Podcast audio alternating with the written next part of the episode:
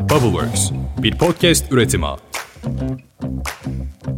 Beni dinleyen herkese selamlar. Kış geldi. Bu konuyla ilgili ne düşünüyorsunuz? Ben pek bir şey düşünmüyorum konu hakkında. Bir şey düşünmek gerekli mi? Ondan da emin değilim. Cycle of Life and Death yani bazen yaz gelir bazen kış. Bununla ilgili yoğun duygu ve düşüncelere sahip olmak bana yersiz hissettirse de mevsim şartlarının psişemiz üzerinde ufak da olsa bir etkisi olduğunu kabul etmek gerekiyor. Pandora'nın kutusunda yeni sezon içeriği olarak biliyorsunuz ki benim içinden geçtiğim süreçle ilgili bazı okumalar yaptığımı ve kendi güncel hayatımla ilgili daha fazla paylaşım yapacağımı söylemiştim. Nitekim öyle de yapıyorum bir süredir. Fakat bugün konseptten biraz çıkıyoruz. Yani yine de benden de bir şeyler taşıyor olacak elbet bölüm içeriği. Fakat güncel hayatımda ilgilendiğim ya da üzerine düştüğüm bir konu değil doğru söylemek gerekirse. Efendim bana birden fazla defa zorbalığa karşı ya da manipülatif insanlara karşı ne yapacağız? İnsanların hayatlarımızı etkilemesinin önüne nasıl geçeceğiz? Bununla ilgili bir bölüm yapabilir misin falan diye mesajlar attınız. Ben de her birinize bu konuyla ilgili bir bölüm yapacağımın sözünü verdim fakat ne zaman olduğu ile ilgili bir şey söylememiştim. Ama evet işte buradayım ve sözümü tutuyorum. Pis zorbalar. Beni bu bölümü yapmak mecburiyetinde bıraktınız ve işte size karşı nasıl irade gösterdiğimi konuşacağız bugün. Fly me to the stars. Efendim önce zorbalıkla manipülasyonu birbirinden ayıralım. Olur mu? Manipülasyon daha detaylı incelenmesi gereken bir durum. O yüzden önce zorbalığı ele alalım. Zorbalığı birini bilerek incitmek ve üzmek olarak tanımlayabiliriz. Bazen sinirli olabiliriz ve bu öfke istemeden çevremizdeki insanlara sirayet edebilir. Bu öfkeye maruz kalan insanlar üzülebilir, kırılabilir. Her ne kadar insanlar arasındaki ilişkiyi ya da iletişimi bu şekilde yönetmek istemesek de ve eğer öfkemiz çevremizdeki insanları etkilemeye başlamış yapılmışsa bu konu üzerinde düşünmemiz gerekse de bu zorbalık yapmak değildir efendim. Önce burada bir anlaşalım. Anamız, babamız, arkadaşımız, sevgilimizle öfkeli bir anda etkileşime girdiğimizde bu öfke normal olarak iletişim şeklini de etkileyecektir. Sonuçta biz çoğu zaman duyguları tarafından yönlendirilen canlılarız ve içinde bulunduğumuz duygu da normal olarak düşünce ve iletişim şeklimizde değişikliğe sebep olabiliyor. Elbette ne istiyoruz?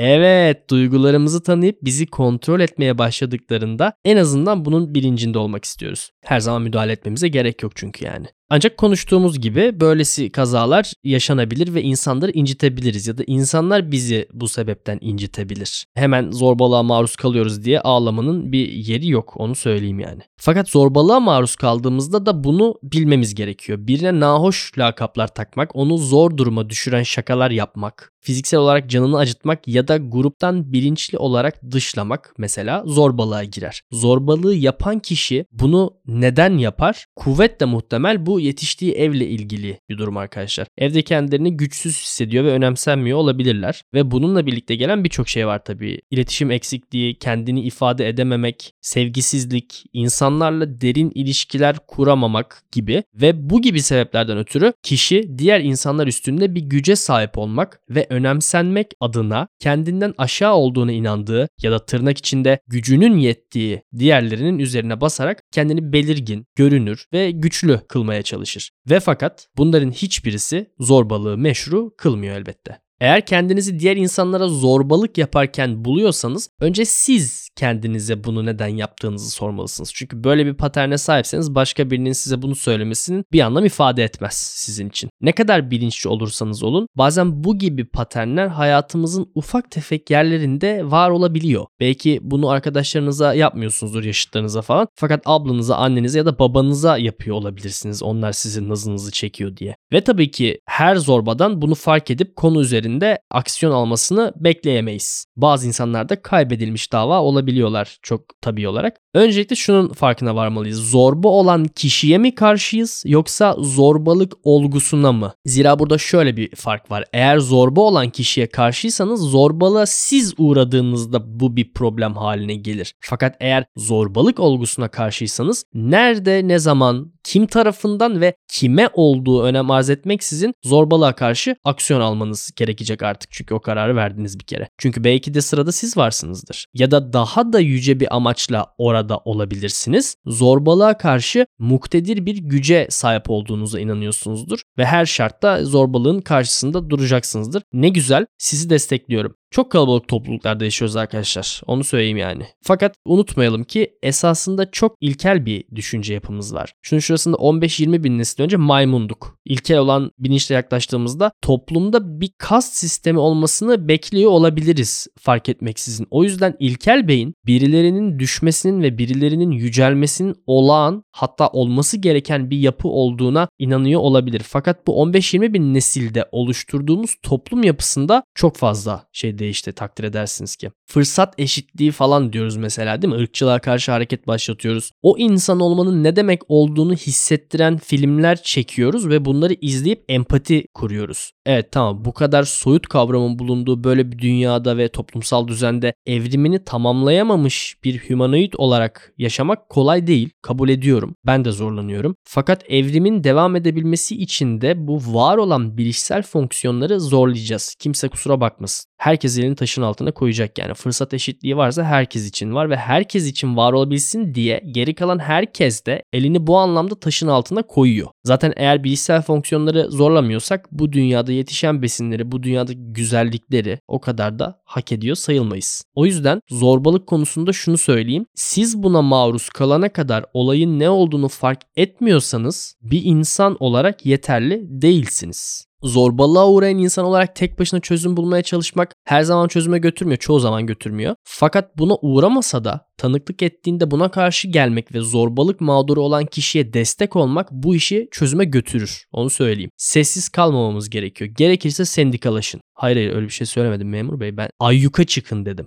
Gel gelelim manipülasyon için aynı şeyleri söyleyemiyoruz. Çünkü öncelikle saptaması kolay değil. Çünkü hem zaten hayatımızın çok içinde olan bir olgu hem de çoğu zaman bilinç dışı düzeyde gerçekleştiği için tespit edilmesi güç. Back to basics. Şimdi önce şunu hatırlayalım. Biz doğasında sosyallik olan canlılarız. Yani evrimimiz bu yönde gerçekleşti. Biz mesela bir avcı hayvan gibi tek başımıza yaşamıyoruz. Gruplar halinde yaşıyoruz. Bu da merkezi sinir sistemimiz tarafından ödül ve ceza mekanizmasıyla destekleniyor. Bu bilgiyi önceki bölümlerde de paylaşmıştım. Şimdi tekrar söylemiş bulundum. Çünkü insanların sosyal canlılar olması soyut düzlemde var olan temel bir gerçek. Yani soyut düzlemde de olsa var. Bu bir gerçek. İnsanlar arasındaki ilişkilerle ilintili bir konu konuşuluyorsa mesela manipülasyon gibi bu gerçeği bir başlangıç noktası olarak almak gerekiyor. Söylemeye çalıştığım şey şu. İnsanı tanımlıyorum. İşte insan iki kolu, iki bacağı, iki gözü vardır ve sosyal canlılardır. Ne demek istediğimi anladınız değil mi? Yani iki kolumuzun olduğu kadar rasyonel bir gerçek olmasından bahsediyorum insanların sosyal oluşunu konuşurken. Ve bu sosyallik de aldığımız kararları etkileyen bir güç oluyor tabii olarak. Bu konuda anlaştığımızı varsayarak devam ediyorum. Şimdi böylesine sosyal bir canlı olduğumuz için de çevremizde olan maruz kaldığımız diğer insan davranışlarından da çok etkileniyoruz. Yani etkileniyoruz derken wow gibi bir etkilenmekten bahsetmiyorum. Bu gördüğümüz davranışlar bizim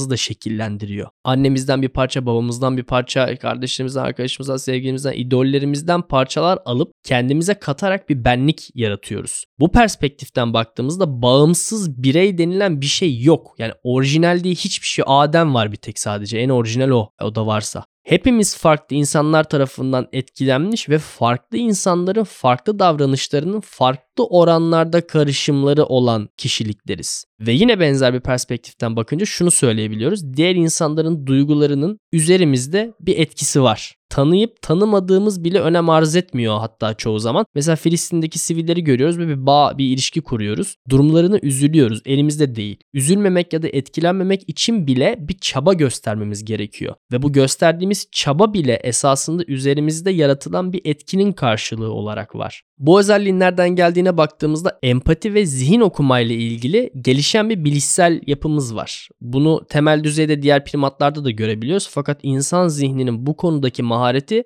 dünya üzerindeki diğer canlıların çok ötesinde. Başka bir canlının hayatı, düşünce şekli ya da değerlerinin ne olduğunu onun gibi düşünmeye çalışarak belirli bir seviyeye kadar algılayabiliyoruz. Ve bu iyi bir şey tabii ki. İşte şu an içinde bulunduğumuz toplum yapısının oluşabilmesindeki temel kabiliyetten bahsediyorum. Yani bu var olduğu için toplum yapısı bu seviyeye gelebiliyor. Tanımadığımız, bilmediğimiz bir insanın bile düşünce yapısını anlamaya çalışabilme yetisi. Bu yetinin insan zihninin çift çekirdekli oluşundan kaynaklandığını inanıyorum. Böyle bir teori var mı bilmiyorum. Belki de benim uydurduğum bir şeydir. Yani düşünebiliyoruz. Bu diğer hayvan hayvanlarla da paylaşılan bir özellik. Fakat biz insanlar düşündüğümüzün üstüne bir kez daha düşünebiliyoruz. Yani aynı şeyi tekrar düşünmekten bahsetmiyorum. Düşündüğümüz perspektifi genişletip daha geniş bir alanda tekrar değerlendirebilmekten bahsediyorum. Bunu şuna benzetelim. Beynimizin içinde bir sürü oda var ve her odada çalışan küçük insanlar var. Bizim kopyalarımız. Her odadaki küçük kopya belirli bir düşünce şemasıyla çalışıyor.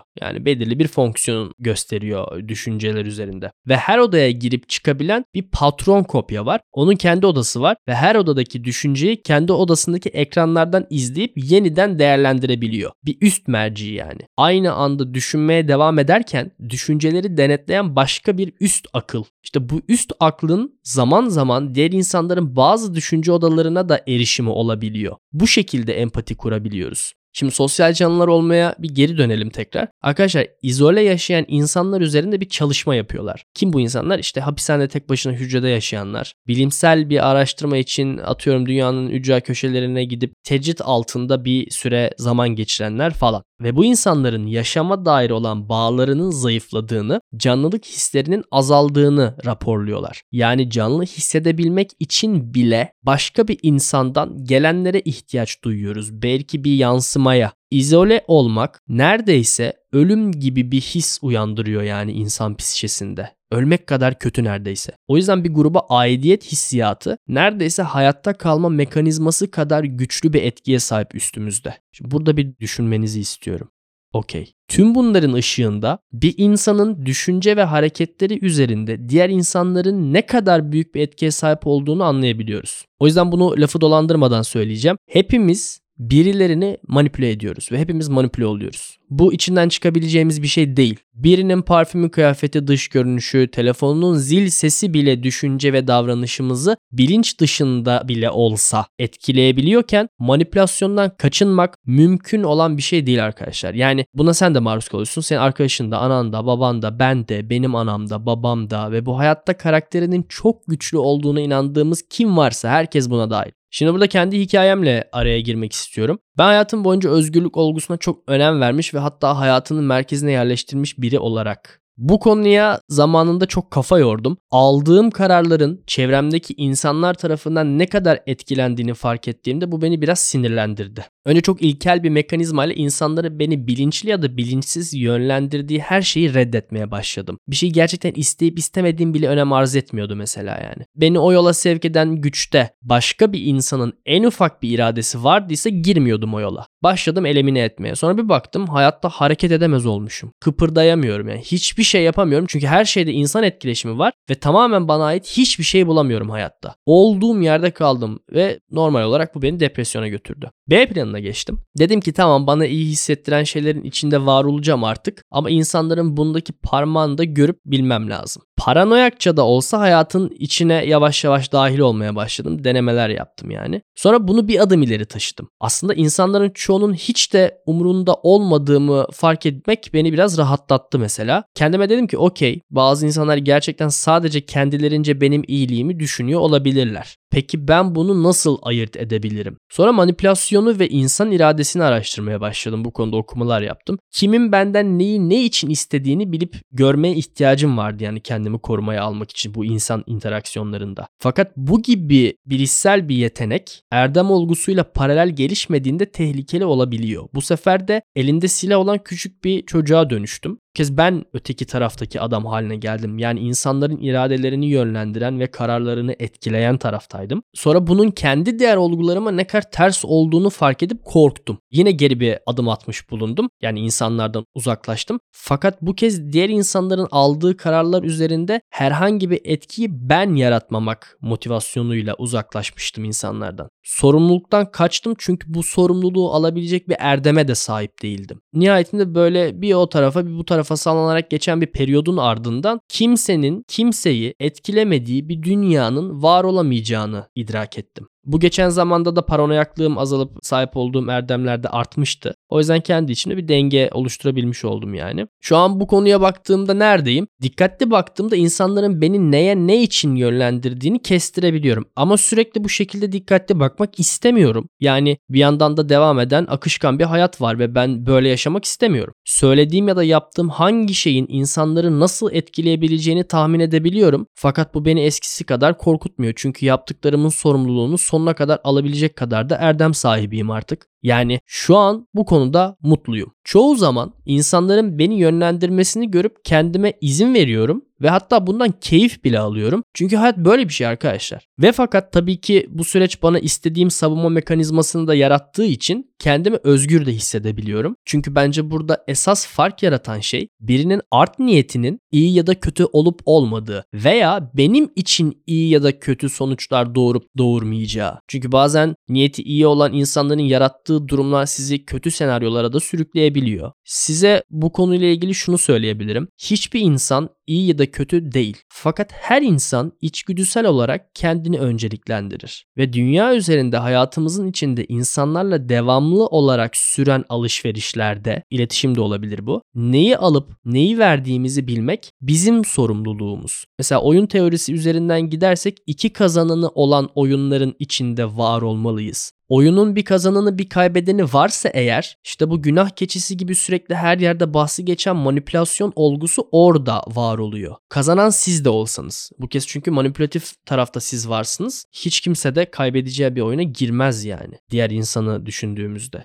Şöyle toparlayalım konuyu. Manipülasyon bilinç dışı ya da bilinç seviyesinde insan var oldukça var olmaya da devam edecek bir olgu. Siz bunun neresinde ne kadar var olmayı tercih edeceksiniz? Ne kadar sorumluluk alıp ne kadar özgür olmak istiyorsunuz? Onun kararını vermelisiniz. Çünkü bazı şeyleri bilip gördükten sonra geri dönüş yok arkadaşlar. Neo'nun Matrix içine girdiğinde kod görmeye başlamasına dönebiliyor bu mevzu. Size burada tabii ki işte birisi size bunu söylüyorsa bunu söylemeye çalışmış olabilir. Hmm, bak dikkat dikkat edin. Siz de şöyle söylerseniz kendinizi de böyle korumaya alırsınız. Bak bunu böyle yapın falan demeyeceğim tabii ki. Ki zaten böyle şeyler ana akım medyada tüketilsin diye çoğu zaman tutarlılık payı beklediğinizin çok altında olan tırnak içinde taktikler. Biz makine değiliz arkadaşlar. Yani aynı olan her girdiye aynı çıktığı vermiyoruz. Yani bugün başka yarın bir başka tepki verebiliyoruz aynı girdiye. Çok fazla değişkenin sahibiz. O yüzden bu konuyu daha fazla öğrenmek istiyorsanız konuyla ilgili okumalar yapmanızı öneririm. Benim sevdiğim yazarlardan biri Robert Greene mesela. Laws of Human Nature diye bir kitabı var. Onu öneririm. İnsan doğasının temelini anlatan bir kitap.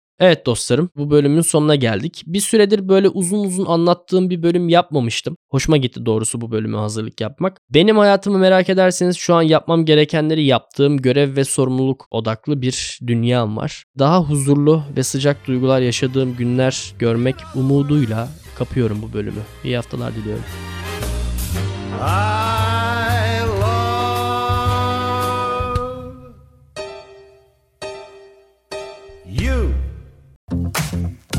Bubbleworks bir podcast üretimi.